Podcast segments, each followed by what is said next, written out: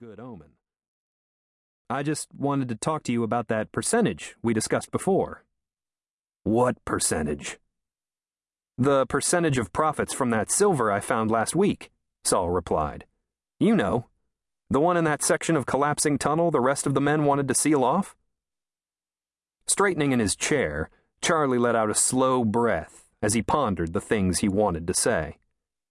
Seeing as how the younger man wasn't affected by the disgusted look upon Charlie's face, the boss took on a distinctly aggressive tone. I told you I'd think it over, Charlie said. Nodding, Saul replied, Yes, but that was three days ago. And it was a few days before that when you said any man who found a new vein in that mine would get a cut of the profits. Maybe you weren't the one who discovered it. Plenty of men were working on that section of tunnel, you know. My nephew was one of them. Although Saul's brow furrowed a bit, he forced himself to keep his voice calm. Your nephew barely even steps foot into that mine, sir, he said while tightening his grip upon the brim of his hat. The moment he heard a rumble, he was the first to leave that tunnel. I was the only one who stayed. Ain't that why I pay you? After a gesture that was part nod and part wince, Saul told him, You pay me to dig silver out of those rocks. When your nephew turned tail and. Saul stopped talking when he saw Charlie's upper lip curl into an ugly snarl. When your nephew decided to leave, Saul amended. The rest were told to leave as well. Then why'd you stay?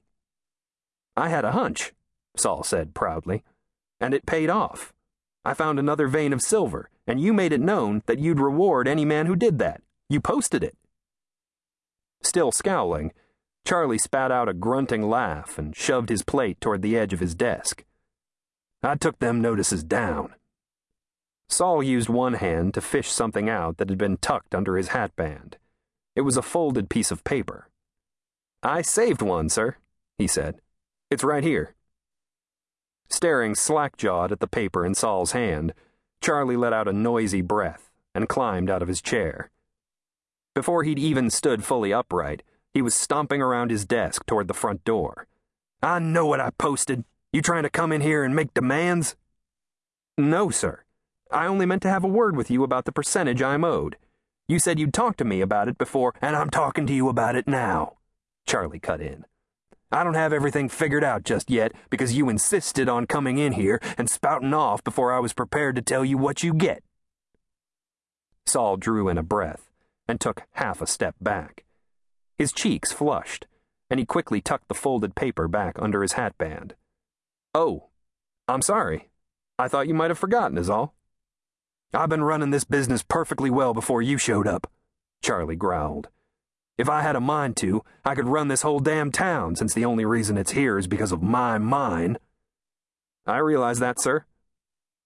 Charlie pressed his advantage like a dog sinking his teeth into a fresh piece of meat. Even though he was roughly the same height as Saul, he stalked forward as if he dwarfed the other man. Reaching out with one arm, Charlie poked Saul's chest with a beefy finger. Maybe my nephew left that tunnel so he could tell me about that silver. You ever think of that? No, sir. Maybe the only reason you were in that tunnel was because I knew there might be silver in there and I needed some men to dig it up. That is what I pay you men for, right? Yes, sir. Leaning back, Charlie let out another breath. This time, his blubbery lips curled into a grin. The layers under his chin folded one on top of the other as he lowered his head in a single nod. You got some money coming, he admitted. Saul's eyebrows rose, but not enough to make him look truly hopeful. Thank you, sir. That's all I came to. Give me a few days to figure it up. I appreciate that, sir, but I was hoping to take a few days for myself. I was going to get a look at some property a few miles from here. Those words slid through Charlie's ears like pellets through a greased pig, and he barely even gave a sign that he'd heard them at all. There ain't no way for me to know what anyone's percentage might be until I know how much silver is dug up out of that tunnel.